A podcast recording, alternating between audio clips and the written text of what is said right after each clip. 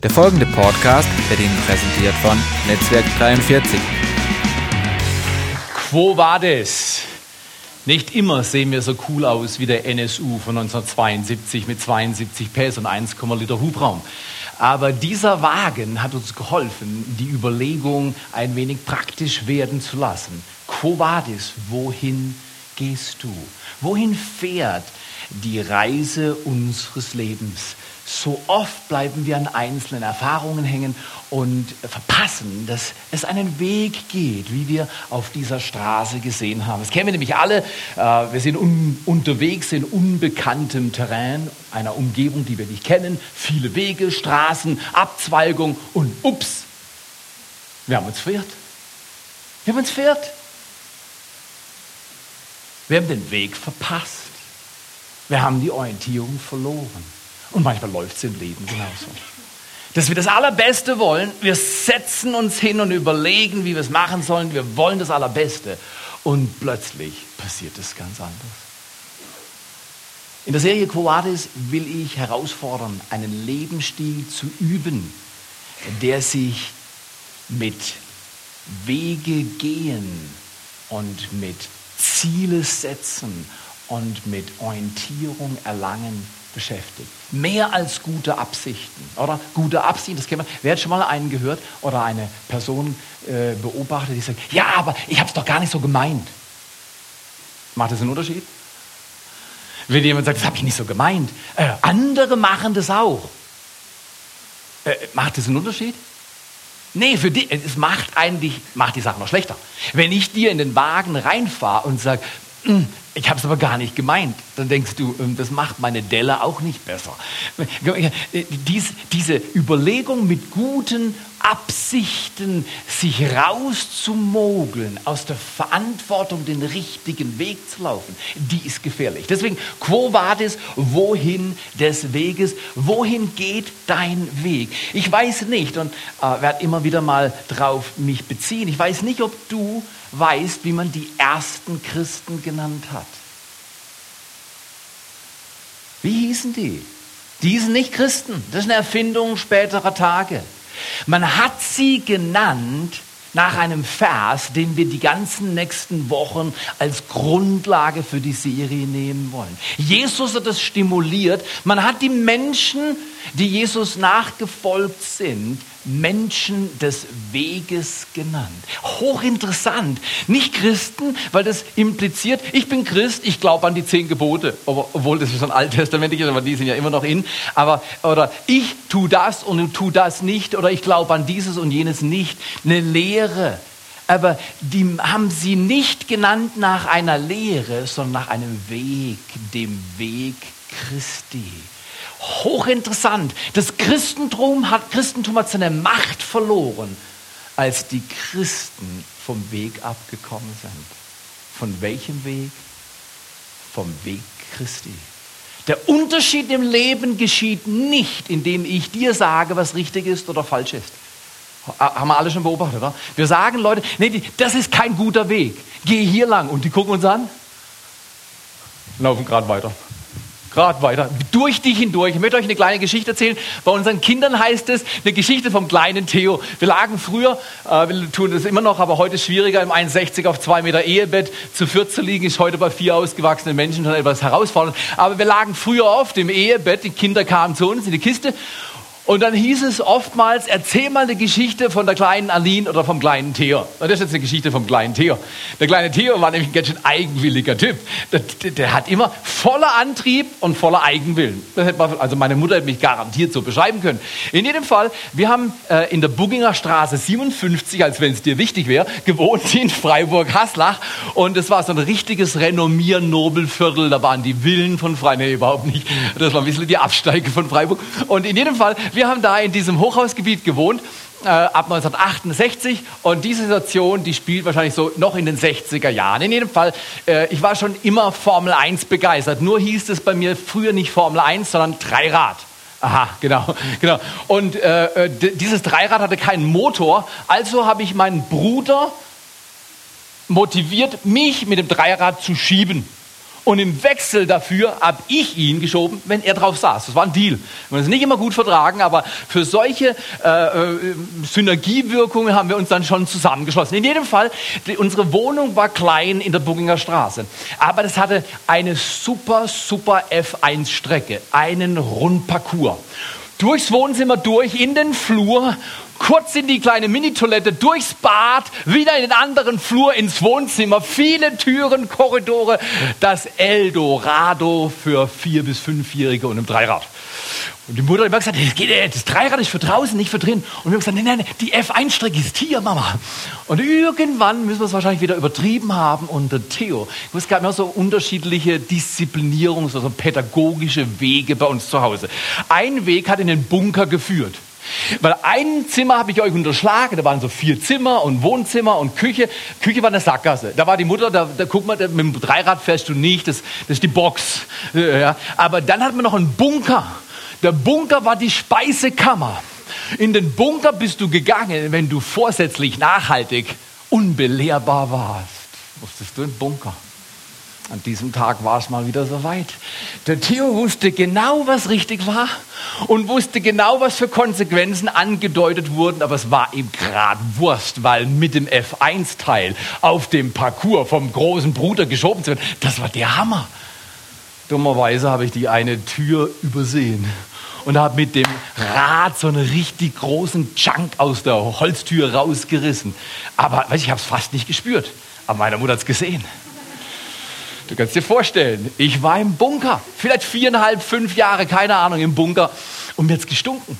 Weil im Bunker, du hattest Licht, das war auch keine Sauerstoffknappheit, das war nicht gefährlich und es war nie lange, aber es war eine Disziplinierungsmaßnahme, die ich demütigend empfunden. Man beschränkt doch nicht meinen Willen. Richtig? Und plötzlich beim Durchsehen der Regale fielen mir Stifte auf. Und plötzlich habe ich mich erinnert, dass in mir Picasso eigentlich auch vorhanden ist und dachte, ich muss jetzt mal mit den Buntstiften. Und ich habe an der Wand rumgemacht. Und irgendwie hat es meine Aggression richtig gut nivelliert. Ich war zur Ruhe gekommen, plötzlich geht die Tür auf. Noch mehr Licht in einen engen, dunklen Raum. Meine Mutter sieht mein Gemälde. Vorher war es schlecht, jetzt war es gefährlich. Die Steigerung von Bunker ist Bänkle. Das war's Bänkle. Ich glaube, ihr wisst schon, was auf dem Bänkle gemacht wurde. Auf dem Bänkle wurden die vier Buchstaben pro forma gestrichen. Und wirklich, das hat ja, ich kann mich heute nicht mal an die Schmerzen erinnern. Ich kann mich an den Bunker erinnern, an mein Gemälde. Aber, und, und warum ich rein musste. Aber ich kann mich nicht an Schmerzen für die Spankings erinnern. Aber weißt du was? Ich wusste, ich habe es verdient. Und weißt du wieso? Weil ich dachte, ich habe mal wieder genau das getan, worauf ich Lust hatte. Eigenwillig. In Psalm 139, Vers 24, da sagt der Psalmist vor, sagt er, prüfe doch mein Herz und sieh, und jetzt kommt's, ob ein Weg der Mühsal in mir ist und leite mich auf ewigem Weg. Und mich hat das immer fasziniert, aber ich werde euch mit diesem WEG-Wort die nächsten Wochen etwas umgeben. Ich glaube, das, was das Christentum braucht, jetzt ich bin überzeugt, wir brauchen mehr Kraft, mehr Wunder und wir brauchen dies und jenes. Wisst ihr was? Ich glaube, wir brauchen eine Reformation des Weges. Mein Weg darf werden, wie sein Weg ist. Dann wird in dieser Welt etwas anders. So war es am Anfang. Und ich glaube, so wird es immer sein. Ein Problem, was wir mit unserem Eigenwillen, also mit meinem Eigenwillen, ihr, ihr, oder? Wer kennt Eigenwilligkeit? Nur vom Nachbar, oder? Die anderen sind eigenwillig. Ich habe doch kein Eigenwilligkeitsproblem. Ein Weg der Mühsal, Mühsal, ich mühselig nicht. Andere machen mein Leben mühselig. Ich doch nicht. Andere sind mein Problem. Okay, ähm, eine Überlegung hilft uns, mühselige Wege zu gehen, weil vielleicht können wir das mal so illustrieren, genau, das ist ja auch ein Pfad oder ein Weg oder eine Straße. Dieser Weg führt immer wohin? Zu dieser Tür. Egal wer den Weg läuft, führt immer zur Tür, richtig oder falsch? Ein Weg ist eine Orientierungshilfe und Unterstützung. Hochinteressant. Wir laufen alle Wege, aber alle von uns fragen sich immer wieder auf dem Weg, wo geht's hin? Wir haben alle Quo Vadis Fragen. Wohin geht's? Übrigens, Quo Vadis kommt nicht von dem Film. Also der Film kommt von einer Legende.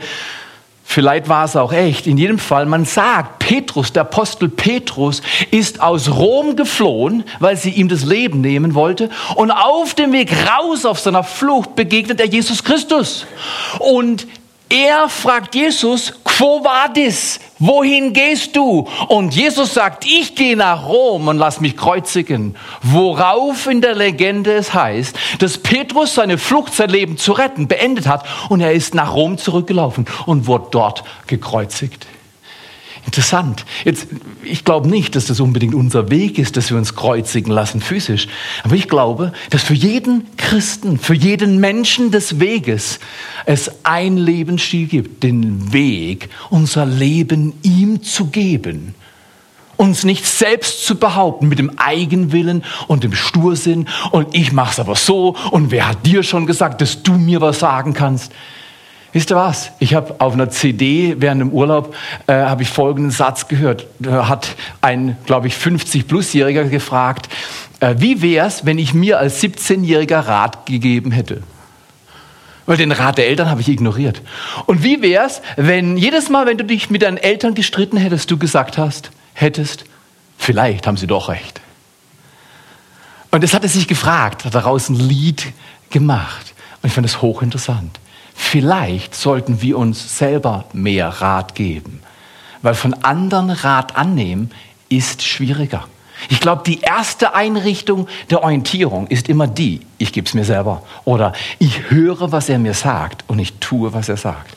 Wenn andere mich hinweisen und sagen, Theo, siehst du nicht, wie du mit deinen Kindern umgehst? Siehst du nicht, wie du mit deinem Geld umgehst? Siehst du nicht, dass hier etwas schief ist? Siehst du nicht, dein Leben geht in die falsche Ist schon ein bisschen schlechter. Es zeigt, dass ich irgendwo auf dem Weg was ignoriert habe.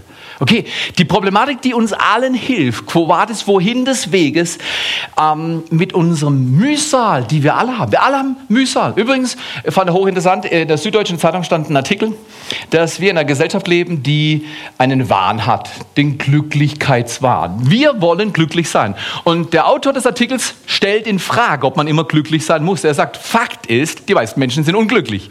Die Problematik ist nicht, ob ich glücklich bin oder nicht glücklich bin, sondern was ich mit meinem Unglück mache. Und er spricht davon, dass die Unglücklichen immer die Reformatoren waren. Die Unglücklichen die Kreativen sind. Dass die, die nicht haben, was sie sich wünschen, sich auf einen Weg begeben und etwas erleben. Wie wäre, wenn wir als Ziel nicht hätten, es soll mir gut gehen, sondern ich will den richtigen Weg gehen. Das ist der Unterschied in Tag und Nacht. Und deswegen, eine Problematik haben wir alle, glaube ich, immer wieder. Ich ertappe mich dabei, wie ich mein Leben als eine Ansammlung von Einzelerfahrungen werte und nicht als ein Weg. Das Leben ist keine Ansammlung von Einzelerfahrungen. Okay, wenn ich heute Nachmittag essen gehen kann und du zahlst, dann geht es mir wieder gut. Äh, wenn ich morgen beim Chef endlich meine Beförderung kriege, dann bin ich glücklich. Wenn sie nicht so dumm rumlabert, dann kann ich auch wieder aufatmen. Wenn morgen nicht die Schule anfangen würde, dann hätte ich überhaupt kein Problem. Äh, äh, und wir sehen einzelne Situationen, die wir begehren. Wenn nicht nächste Woche die Prüfung wäre, dann wäre ich absolut happy. Wenn ich meine körperlichen Gebrechen nicht hätte, dann wäre ich happy. Jetzt nichtsdestotrotz, wir glauben, ich glaube für Heilung. Aber manchmal ist der auch Heilung ein Weg. Und dann sollten wir uns fragen, machen wir uns Einzelerfahrungen fest oder sehen wir einen Weg? Ich möchte euch einladen durch die Bibel. Ich habe das Neue Testament im Urlaub durchgearbeitet, wie fast jedes Jahr oder eigentlich äh, seit Jahren. Nirgendwo kann ich so viel lesen wie im Urlaub, oder? Nirgendwo habe ich so viel Zeit zu lesen wie im Urlaub. Und ich habe immer unterstrichen in meinem iPad, wenn ich das Wort Weg gesehen habe. Allein in der Apostelgeschichte ist es hochinteressant, wie dieser Begriff der Weg, Menschen des Weges, er wurde wegen des Weges angegriffen. Paulus wurde angegriffen, nicht weil er irgendwas gesagt hat, sondern weil er einen Weg gelaufen ist. Hochinteressantes Wort. Drei Buchstaben, unglaubliche Bedeutung. Wege, wir alle haben uns schon verirrt. Und manchmal fragen wir uns, ähm, und ich weiß ja nicht, ob ihr das schon mal gehört habt, äh, ihr seid irgendwo unterwegs mit irgendjemand und dann verirrt ihr euch. Und der nächste Satz ist der. Siehst du, wenn du nicht gesagt hättest, dass wir dort abbiegen hätten sollen, dann wären wir immer noch auf der richtigen Spur. Es ist unglaublich, der Mensch, der so intelligent ist, hat eine enorme Verirrungsfähigkeit. Wenn was schief geht, muss es immer jemand anderes sein, doch klar. Weil wenn ich's wäre, müsste ich meinen Weg ändern und dazu habe ich keine Lust. Ja, okay. Ähm, es kommt noch schlimmer. Ich lese euch einen Text vor, den man eigentlich eher in einer anderen Umgebung hört. Ich sage euch nicht in welcher, manche werden es beim Vorlesen dann selber erahnen.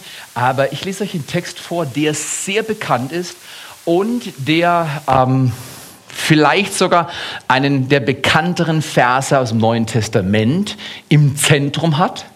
Und dieser Vers ist die Grundlage für die ganze Serie.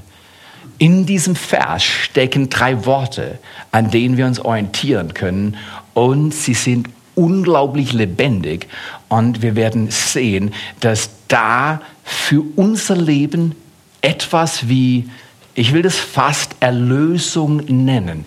Wenn wir lernen, unser Leben danach zu orientieren, uns zu fragen, in welche Richtung gehe ich eigentlich, dann wird es andere Früchte, andere Wirkungen haben in unserem Leben. Ich glaube, es hat Auswirkungen auf unsere Gesundheit. Ich glaube, wenn wir dieses Prinzip des Weges beachten, hat das Auswirkungen auf unsere Beziehungskultur, wie wir leben. Echtes Glück hat eigentlich nie mit Äußerlichkeiten zu tun. Weil Glück, das über Äußerlichkeiten produziert wird, kann auch über Äußerlichkeiten wieder weggenommen werden. Aber Jesus spricht in der Bergpredigt von einem Glücklichsein, das sich nicht auf Substanz im Sinne von Materie bezieht, sondern auf Lebensstil.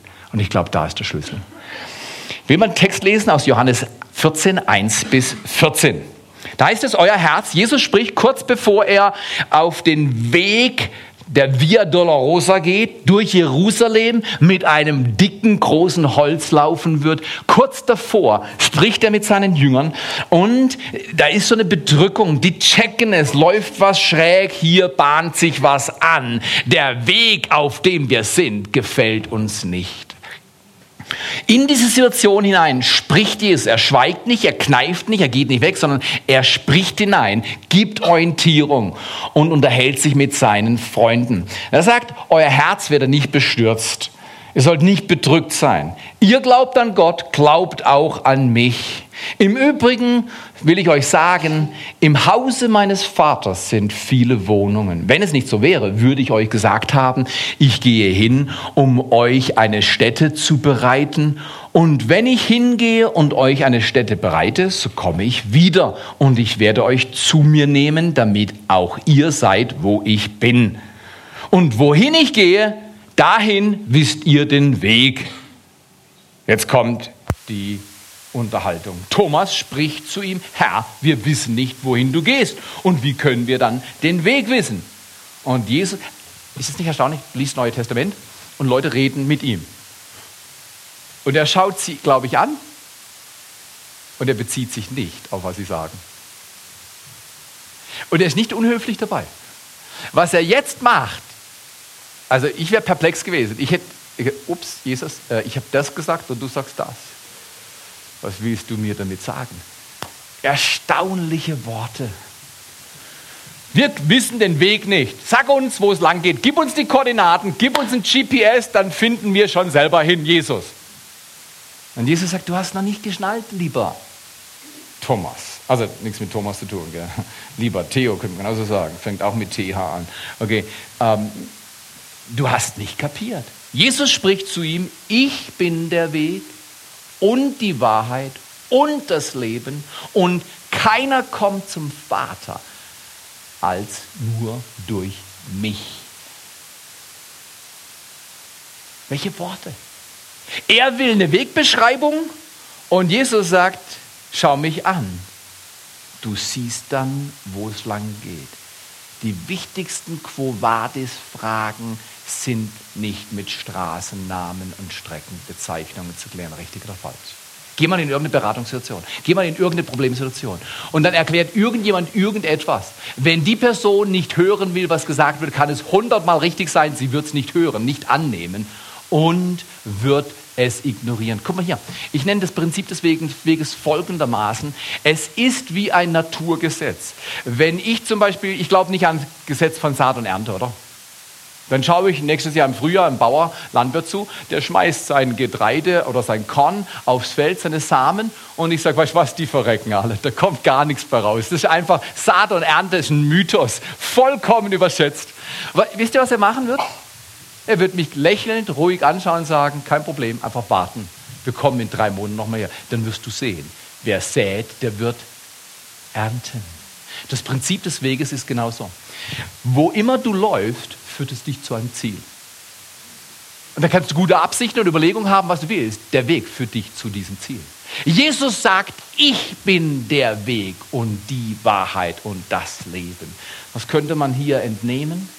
Jesus sagt, der Weg ist ein Lebensstil, eine Beziehung. Ich will, dass du mit mir läufst. Nicht dich an Einzelerfahrung festmachst. In zwei Wochen habe ich Urlaub, dann geht es mir wieder besser. Nein, lebe heute, hier und jetzt.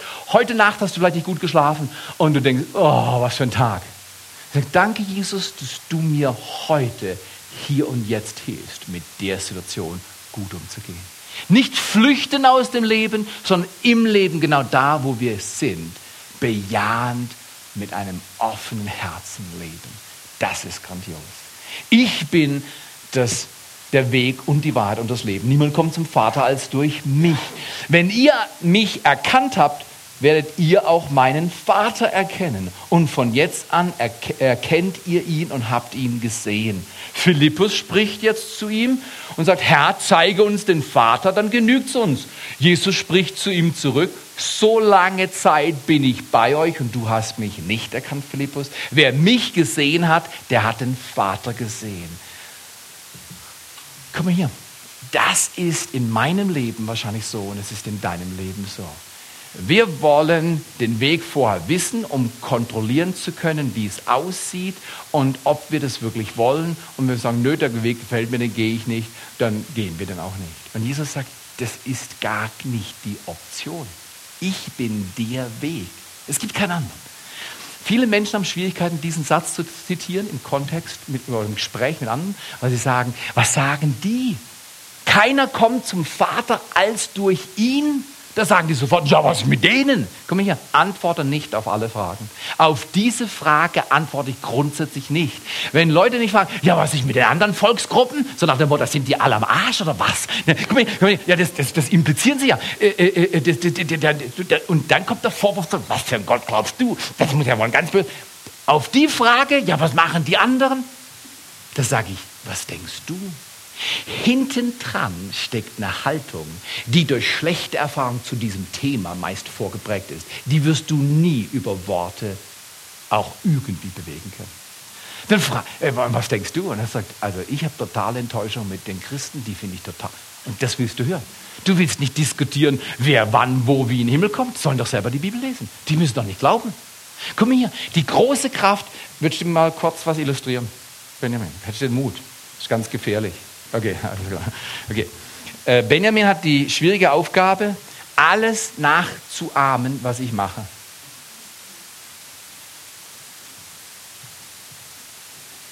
Macht das gut? Dann gebt ihm mal einen Applaus. Okay.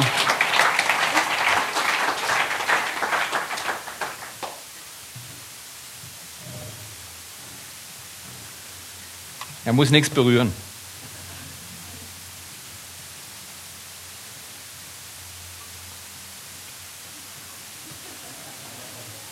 Merkt ihr was?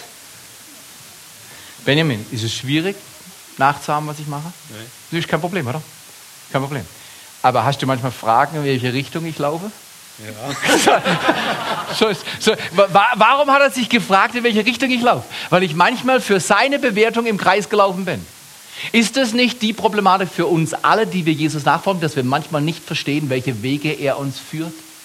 Im Jesaja steht im 55. Kapitel, seine Wege sind höher als meine Wege. Das heißt auf gut Deutsch, meine Interpretationsmöglichkeiten für Gottes Wege sind logisch, rational nicht immer entsprechend ausgerichtet. Ich kann es nicht begreifen.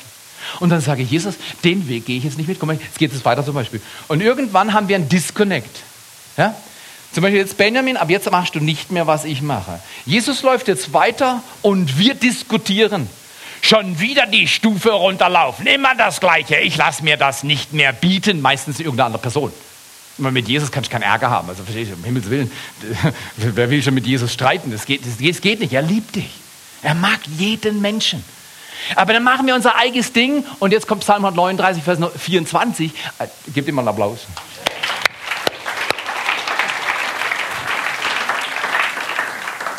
Guck mal hier. Die Kraft des frühen Christentums war nicht die Lehre, sondern der Weg. Jesus hat nicht zu Leuten gesagt, komm und sieh, sondern er hat gesagt, komm und sieh, komm und folge mir nach. Wenn du mal gesehen hast, was er ist, wer er ist und was er tut, dann hat er gesagt, dann lauf mir nach. Das erste Wort ist Beziehung. Das ist überhaupt keine Frage. Und das zweite Wort ist Wahrheit. Und das spricht von Richtung. Und das dritte Wort ist Leben. Ich bin der Weg, die Wahrheit und das Leben. Beziehung mit Jesus, mit ihm laufen. Du, er hat nie gesagt, komm Zachäus, verstehe meinen Weg. Und wenn du dann denkst, der wäre gut, komm und folge mir nach. Er hat einfach gesagt, komm, folg mir nach. Ja, soll ich einfach blindlings mit Jesus laufen? Nee, das heißt es nicht. Aber es heißt, dass du erst beim Laufen verstehst, wie der Weg geht. Und das erinnert mich an Erzieher. Erklär doch einem Zweijährigen mal, warum es jetzt gerade notwendig ist, in den Einkaufsladen zu gehen. Und der sagt, nee, ich will weiterspielen. Ja, aber ich kann dich mit zwei Jahren nicht allein zu Hause lassen, ich muss dich mitnehmen. Du gehst jetzt mit einkaufen. Warum? Weil Mama einkaufen geht oder Papa einkaufen geht. Und die Überlegung, ich muss immer alles verstehen, was ich tue, ist gefährlich, wenn das, was ich tun soll, richtig ist von Gottes Wort. Warum soll ich mir das bieten lassen? Die Person beleidigt mich immer am Arbeitsplatz. Ich werde dir jetzt mal die Meinung sagen. Na, dann es doch. Es führt zu keiner Besserung in der Regel. Ich habe jetzt mal die Zündung eingestellt, da sind wir für fünf Minuten stolz und kriegen die nächste Woche wieder den gleichen Gegenwind wie vorher. Das bringt überhaupt nichts. Guck mal hier, Lebenssituationen verändern sich nicht durch Einzelerfahrung, sondern durch einen Weg. Und meistens der noch antizyklisch. Das heißt, wenn dich jemand beleidigt, sagt Jesus, Nimm die Beleidigung auf, ohne bitter zu werden. Da ist die Kraft. Nimm die Beleidigung auf, ohne bitter zu werden. Und sag, ups, ist mir auch passiert. Oder? Zehnmal hast du das getan. Du wirst dafür zahlen. Wie oft haben wir daneben gelangt? Warum regen wir uns über andere auf, die Fehler machen? Keiner von uns ist in der Liga, dass wir sagen können, wir sind unbescholten. Ich nicht. Und Jesus sagt nicht, wenn du das und das nicht mehr tust, dann kann ich dich erretten, sondern er sagt, komm mit mir mit. Einfach laufen. Okay, kleiner Theo. Geschichte vom kleinen Theo. Der kleine Theo wollte nicht hören. Die Mutter hat gesagt, es ist vorbei mit dem Dreiradfahren. Aufhören. Und dann war es in der Küche, Tür war zu. Was machen mein Bruder und ich? Das F1-Gerät sitzt alleine rum. Das darf nicht sein, wir müssen es bewegen. Und genau im falschen Augenblick schaut die Mutter raus und der große Chunk aus der Tür fehlt. Und das hat Probleme verursacht. Komm hier. Dein und mein Problem, oder ich rede nur von mir, mein Problem ist Eigenwilligkeit. Ein Wille ist was Grandioses. Es ist eine Orientierung und Lenkungsmöglichkeit, aber Eigenwille führt immer in die Sackgasse. Führt immer auf den Weg der Mühsal. Hier geht's weiter. Jesus sagt, wenn du mich siehst, siehst du den Vater. Glaubst du nicht, dass ich in dem Vater bin und der Vater in mir ist. Die Worte, die ich zu euch rede, rede ich nicht von mir selbst. Der Vater aber, der in mir bleibt, tut seine Werke. Glaubt mir, dass ich in dem Vater bin und der Vater in mir ist. Wenn aber nicht so glaubt, um der Werke selbst willen. Was Jesus gesagt hat im Prinzip, wenn ihr meinen Worten nicht glaubt, glaubt meinen Wegen. Ist es nicht fantastisch? Heute machen wir es anders. Heute sagen wir zu unseren Kindern vielleicht, du bleibst jetzt sitzen. Wir sind am Tisch und wir essen. Und dein Kleiner, deine Kleine steht auf den Stuhl am Esstisch und schaut dich an, vor allen Geschwistern. Du wirst öffentlich demontiert. Wer, wer kennt das? Wer älter schon demontiert worden? Im Einkaufsladen, oder? Ich will jetzt ein Eis. Ich will jetzt. Und verstehst du, dann gibt es der offene Konflikt, der Riesenkampf. Und verstehst? Und dann, ich, ich liebe solche Situationen. Ich gehe ja nicht nur einkaufen, um solche Situationen zu beobachten. Ich finde es so erlösend, oder? Das muss man beobachten. Verstehst? Und dann sage ich immer, äh, wenn natürlich jemand dabei ist, dann sage ich, weißt du was, ich gebe der Mutter zwei Minuten, dann hat das Kind das Eis. 90 Prozent aller Mütter oder Väter arrangieren so. Weißt du, was ich früher gemacht habe? Wenn ich gemerkt habe, unsere Kinder brauchen eine handfeste Diskussion mit mir. Also, nein, nein, nicht. Ich habe gesagt, kein Problem, ich setze dich jetzt in den Wagen, du darfst derweil weiterreden, kein Problem. Du darfst, freie Meinungsäußerung ist bei uns in. Ja? Aber ich wähle den Ort, an dem du deine Meinung äußerst. Bingo, ich habe nie Druck gehabt, draußen konnten die machen, was sie wollten. Und dann haben sie gemerkt, sie haben keine Bühne mehr. Und dann waren sie leise. Guck mal hier, das Problem ist, Leute wollen nicht deine Worte hören. Deine Worte reichen nicht auch aus. Deine Wege sprechen viel lauter. Jesus sagt, ich und der Vater sind eins. Wenn ihr nicht meinen Worten glaubt, also wenn ihr nicht glauben könnt, dass ich Gottes Sohn bin, dass ich der Weg, die, die Wahrheit und das Leben bin, wenn ihr es nicht glauben könnt, dann schaut mir doch bitte zu. Lauft doch mit mir. Während ihr mit mir lauft, werdet ihr sehen, wer ich bin. Starke Philosophie. Übrigens, kenne die Situation, du hörst irgendeinen Sprecher im Fernsehen und dann schwenkt die Kamera zur Menge und du siehst, die Menge hört nicht zu und glaubt nicht, was gesagt wird, aber vorne wird weiter. Richtig oder falsch? Das nennt man Disconnect zwischen Worten und Taten. So wie ein Mensch vermutet, das, was gesagt wird, wird nicht getan, schaltet der Mensch innerlich ab. Wir alle haben es gemacht. Und Jesus sagt, das Problem ist nicht, dass er abschaltet bei anderen, weil manchmal ist es so, die verdienen nicht den Respekt. Aber mir könnte zuschauen, ich tue, was ich sage. Ich sage, was ich tue. Da ist kein Disconnect. Mein Weg bestätigt meine Worte. Okay, Jesus legt dann drauf, wahrlich, wahrlich, ich sage euch, wer an mich glaubt, der wird auch die Werke oder die Wege tun, die Wege gehen, die ich tue und wird, jetzt ein drauf, größere tun als ich, getan habe, weil ich zum Vater gehe. Auf gut Deutsch, wenn ich zum Vater gehe, kann ich jemanden schicken, den Heiligen Geist, dann ist noch mehr möglich, weil dann kann er auf alle kommen und dann können alle, die mir nachfolgen, tun, was ich getan habe. Und dann gibt er eine enorme Gebetsverheißung und was ihr bitten werdet in meinem Namen, das werde ich tun, damit der Vater verherrlicht werde. Was bringt Gott Ehre, wenn wir Gebete nicht erhört bekommen? Nee. Biblisch gesehen andersrum. Wenn du bekommst, was Gott will, dass du hast, und du bittest darum, wird Gott verherrlicht. Der Vater wird verherrlicht. Wenn ihr mich etwas bitten werdet in meinem Namen, so werde ich es tun. Erstaunliche Sache. Ich bin der Weg, die Wahrheit und das Leben. Keiner kommt zum Vater außer durch mich. Ich möchte mal folgenden Kernsatz formulieren. Äh, der Weg, auf dem du gehst, der Weg, auf dem du gehst, entscheidet über das Ziel, das du erreichst. Wohin komme ich, wenn ich hier diesen Pfad entlang laufe? Wer kann mir das mal sagen? Wohin komme ich? Mehr oder weniger automatisch. Äh, äh, Wäre das auch, wenn Christian den Weg läuft? Oder Wulf? Oder Jacqueline? Ist es immer so? Dieser Weg führt immer mehr oder weniger zur Tür. Ist das richtig? Könnten wir sagen, das Prinzip des Weges funktioniert so. Gewisse Wege führen zu bestimmten Zielen. Im Rest dieser Serie werden wir über eine Problematik sprechen, die jeder von uns erlebt. Dass wir Wege von Zielen trennen in Einzelerfahrungen leben. Nö, das mache ich jetzt gerade. Das, das, hat nichts mit mir zu tun. Ah, das mache ich jetzt gerade mal. Ich werde euch von einem Mann erzählen, den ich vorher hochgradig geschätzt habe oder sehr geschätzt habe. Und 2008 im März saß ich im Flieger von Atlanta nach LA und musste zuschauen, wie er und seine Frau und seine Töchter vor die Kamera gelaufen sind. Und was danach erzählt wurde, war nicht schön, hat sich in meine Seele eingegraben. Ein Mensch hat seinen Weg und sein Ziel entkoppelt. Alle von uns stehen in der Gefahr, dass wir diesen Satz, das ist geografisch total logisch, oder? Wenn ich in Freiburg auf der A5 bin und fahre in den Norden, komme ich nie nach Italien. Richtig oder falsch? Wenn ich in Freiburg auf der A5 bin und fahre nach Norden, und sagt, komisch, jetzt heißt plötzlich A7, Hannover. Nö, ich bin immer noch da, A5. Und plötzlich bin ich in Kopenhagen.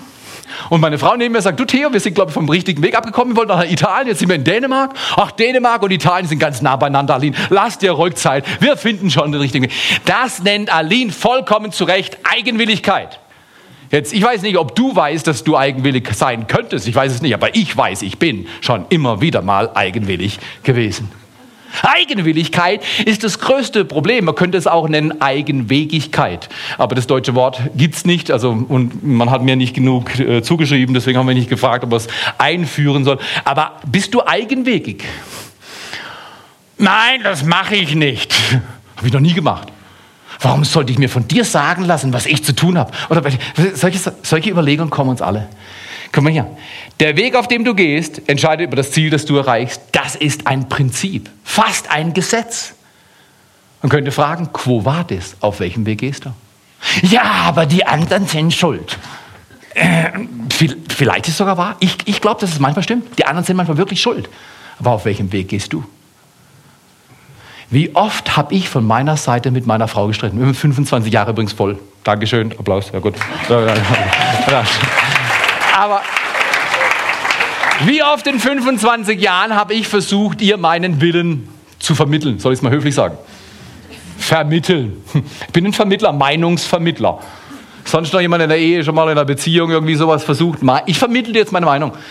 Nicht einmal habe ich gute Erfahrungen gemacht. Aber daran merkst du, dass ich stur bin. Ich habe es immer wieder versucht. Ich glaube, ich bin ein bisschen schlauer geworden, nicht viel.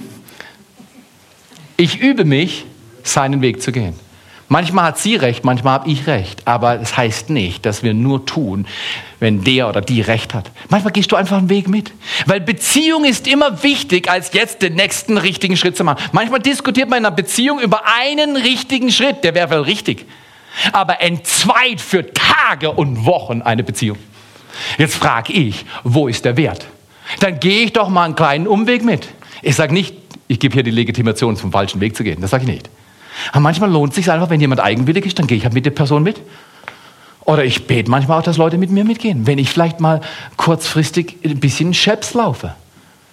Komischerweise sagt es in der Bibel in Galater 6, Vers 1 und 2, ihr, die ihr geistlich seid, also vom Geist Gottes geführt seid, weist die, die vom Fehltritt übereilt worden sind, im Geist der Sanftmut zurecht.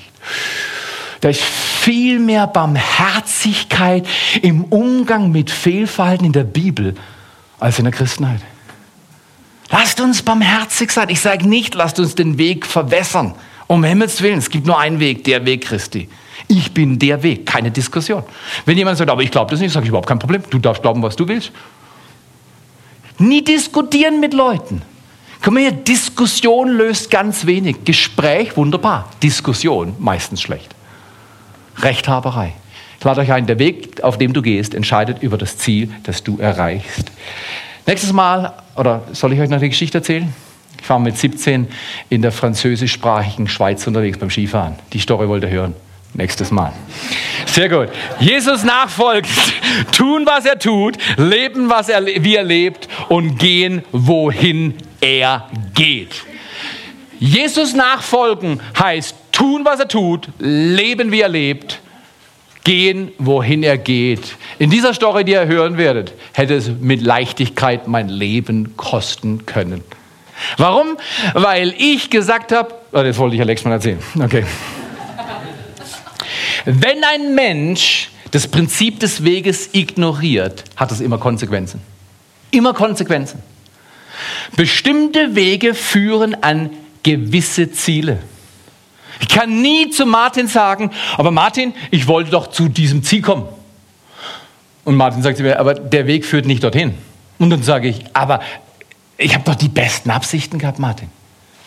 Dann lächelt Martin mich an und sagt, es ändert aber nichts am Prinzip des Weges. Gewisse Wege führen an bestimmte Ziele. Frage dich, auf welches Ziel laufe ich? Weil folgender Abschlusssatz mit Abschlussfrage lässt mich doch manchmal nachdenken. Ein, das Leben ist wie eine Sanduhr, die auf den Tisch geklebt ist. Wenn der Sand durch ist, kannst du sie nicht umdrehen. Das Leben ist wie eine Sanduhr, die eins haben wir ausgemacht miteinander, Aline und ich. Schatz, wenn du was machen willst, ich unterstütze dich. Wir haben ein höheres Prinzip. Wir haben das Prinzip, dass wir leben wollen, bis der Tod uns scheidet. Das heißt, im Zweifelsfall muss einer von uns beiden mal mit dem anderen mitlaufen, auch wenn er falsch ist. Also das ist die Praxis. Also ist nicht, das ist nicht Wunschvorstellung, aber das ist die Praxis. Man stimmt nicht überein und dann muss einer irgendwann nachgeben. Und ich gesagt, Schatz, äh, äh, wir wollen das in Zukunft mehr so halten. Wenn du was tun willst, dann sag mir, Theo, du sollst mir jetzt folgen. Ja, du kennst ja Vers 5, Vers äh, 21, und, aber das ist ein anderer Kontext, bitte. Jetzt wisst ihr nicht, was da steht, gell? Müsst das nachlesen. Ähm, Verhältnis zwischen Mann und Frau. Ja, wisst ihr was? Es tut so gut, wenn ich meine Frau liebe und mit ihr tue, was ihr Herz sich wünscht. Es tut mir und dir so gut, wenn Menschen, die wir lieben, mal mit uns gehen, auch wenn wir vielleicht ihrer Ansicht nach schieflegen. Ist es nicht unglaublich beglückend, wenn andere Menschen mit uns barmherzig sind? Ich rede hier nicht Sünde unterstützen. Wir müssen uns verabschieden von einem gesetzlichen Modell, das ist Sünde. Es ist wichtig, dass wir dem Jesus, der der Weg ist und die Wahrheit ist und das Leben hinterherlaufen. Keiner von uns kommt auf dem Weg ohne Fehler aus. Aber wir sind alle so gut zu sagen. Komischerweise verstehe ich immer deine Wege, wo sie falsch sind, besser als meine. Du, du bist daneben. Da ist doch der Weg. Warum läufst du da die Sackgasse da rein? Habt ihr das gesehen beim NSU? Sackgasse, Tankzeichen, gibt immer wieder Schilder. Bitte tanken. Ich bin auch so ein, so ein, Typ. Wenn meine Frau sagt, Theo, der Tank ist fast leer, sage ich, ich weiß genau, da sind noch 5,5 Liter drin. Das reicht noch für 80 Kilometer oder so. Und meine Frau sagt, warum willst du immer bis auf den letzten Tropfen fahren? Das ist, das ist ein bisschen eine Krankheit. Wahrscheinlich auf dem Weg zum Himmel werde ich davon noch befreit oder so. Ja. Äh, ich weiß nicht, ob ihr solche Situationen habt, aber komm her, ich lade euch ein. Das Leben hat nur eine gewisse Anzahl von Tagen. Wir wollen unsere Tage nicht verbringen, eigene Wege gehen. Wir wollen unsere Tage verbringen, mit ihm den Weg zu gehen. Und er wird uns den Weg weisen, der richtig ist. Und er wird an das Ziel kommen, das Gott schon längst vorfestgelegt hat. Das ist gut. Deswegen die Abschlussfrage, welchen Weg gehst du? Vater im Himmel, wir danken dir für diesen Tag. Ich bete, dass ich mit meinen paar und 40 Jahren lerne, deine Wege zu gehen. Dass wir mit unseren Jahren oder Tagen lernen, deine Wege zu gehen. Dass wir quo vadis, dass wir nicht wir dich fragen, hey Jesus, wo gehst du hin, sondern dass wir sagen, Jesus, wir folgen dir nach. Wir laufen mit dir, wenn wir es verstehen und wenn wir es nicht verstehen. Das machen wir. Und Jesus, wir danken dir, dass wir mit diesem nächsten Lied dir sagen können, wir laufen mit dir. Als Kirchgemeinde wollen wir uns beschäftigen, wohin du läufst. Und wir wollen miteinander, mit allen Kleingruppen und mit Kindern und allen Mitarbeitern in diesem Herbst vorwärts gehen mit dir und sagen, Jesus, quo vadis, wo gehen wir als nächstes mit dir hin? Zeige uns, wo ist dein nächster Schritt? Danke, Herr, dass wir dann am Ziel ankommen, dass Wege der Mühsal erspart bleiben.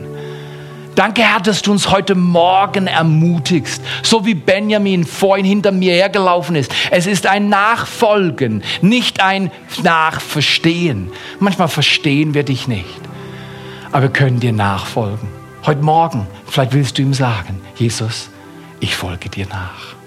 Ich will dir nachlaufen. Ich will, dass du Freude hast in meinem Leben. Ich will, dass mein Leben ans Ziel kommt, das du schon vorher bestimmt hast. Und Herr, wir beten an diesem Morgen, dass du der One Way, der eine Weg bist, auf dem wir laufen, mit dir Beziehung leben, bei dir bleiben.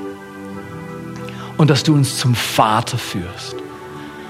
Und dass du Wege der Mühsal, Wege der Eigenwilligkeit, der Gesetzlichkeit, der Härte in meinem Leben. Jesus, dass du mir das zeigst und dass ich diese Wege loslasse. Dass wir es loslassen, oder? Empfange Kraft, mutig zu sein, seinen Weg zu gehen, nicht deinen. Sein Weg wird dann zu deinem Weg und du spürst, das geht gut, das tut mir gut. Aber sein Weg ist das Ziel. Vater, dafür stärke uns. Wenn ihr wollt, entscheidet euch mit diesem Lied in den nächsten Augenblicken, bevor wir miteinander essen. Sagt, ja, Jesus, ich gehe mit dir. Ich laufe mit dir. In Jesu Namen. Amen. Amen.